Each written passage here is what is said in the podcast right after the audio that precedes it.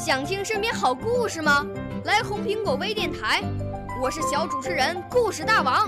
想参加娱乐节目互动吗？来红苹果微电台，我是小主持人开心果。想来我们新闻现场吗？来红苹果微电台，我为你做直播报道。想有个机会脱口秀吗？来红苹果微电台，我带你在精彩栏目中互动开讲。我们的语言魅力在这里提升，我们的儿时梦想从这里起航。大家一起喜羊羊。少年儿童主持人，红苹果微电台现在开始广播。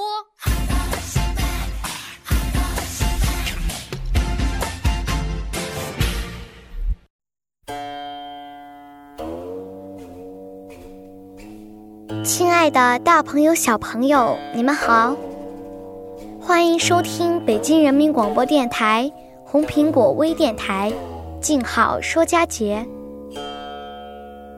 我是来自湖南省浏阳市人民路小学的小主播耿静好。今天，静好要说的传统节日是寒食节。寒食节是中国传统节日中唯一以饮食习俗来命名的节日。寒食即寒食节，也称禁烟节、冷节、白午节。在夏历冬至后一百零五日，古代在清明前两天，在这一天要禁烟火，只吃冷的食物。如凉粉、凉面、凉糕等等，所以叫做寒食节。寒食节前后绵延两千余年。汉代以前，寒食节禁火的时间比较长，以一月为限。汉代确定寒食节为清明节前三天。南朝时《荆楚岁时记》说。去冬一百五日，即有疾风甚雨，谓之寒食，禁火三日。唐宋时期改为清明前一天。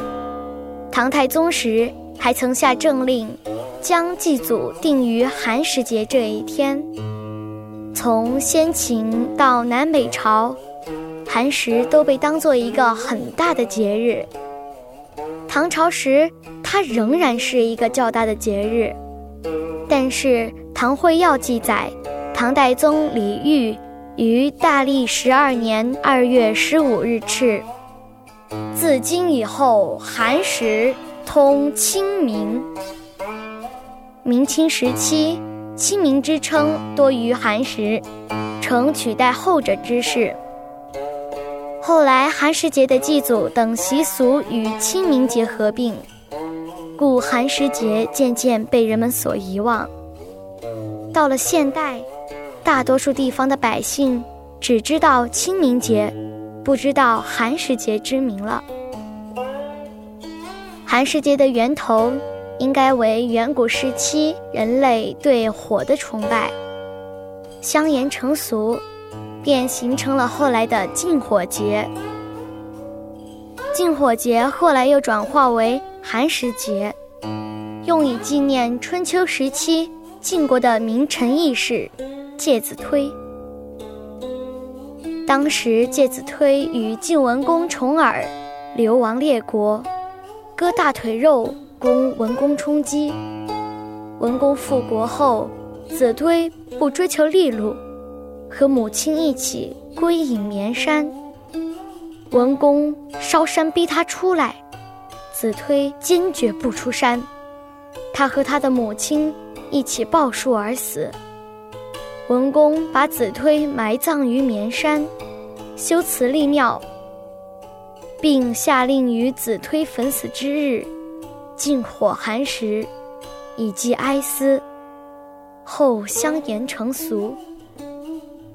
唐代诗人卢象这首《寒食》：子推言必逝，山火遂焚身。四海同寒食，千秋为一人。记载的就是这个故事。寒食节习俗有上坟、郊游、斗鸡子、荡秋千、打毯、牵钩等，其中上坟的习俗是很古老的。中国过往的春季都在寒食节，直到后来改为在清明节，但韩国方面仍然保留在寒食节进行春季的传统。唐代诗人韩翃在《寒食寒食日集市》一诗中这样描写：“春城无处不飞花，寒食东风御柳斜。日暮汉宫传蜡烛，轻烟散入五侯家。”意思是暮春时节。长安城处处柳絮飞舞，落红无数。夜色降临，宫里忙着传蜡烛，袅袅炊烟散入王侯贵戚的家里。虽然现在寒食节和清明节并做了一天，主要是祭扫和踏青的，但这两个节日存在着很大的区别。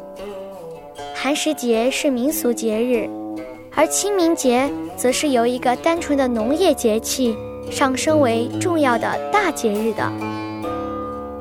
寒食禁火，把冬季保留下来的火种熄灭了。到了清明，又要重新钻木取火。唐代诗人韦庄诗云：“寒食花开千树雪，清明火出。”万家烟。寒食之后重生新火，是一种辞旧迎新的过渡仪式，透露的是季节交替的信息，象征着新季节、新希望、新生命、新循环的开始。后来则有了感恩的意味，更强调对过去的怀念和感谢。静好觉得有些传统节日虽然淡出了我们的视线，但文化内涵的博大精深，仍是需要我们用心去感受的。静好愿意做好这个桥梁，让那些消失在烟波浩渺中的节日，重回您的耳边。好了，今天的静好说家节就到这儿。更多精彩，请锁定北京人民广播电台红苹果微电台。我是静好，我们下个传统节日再会。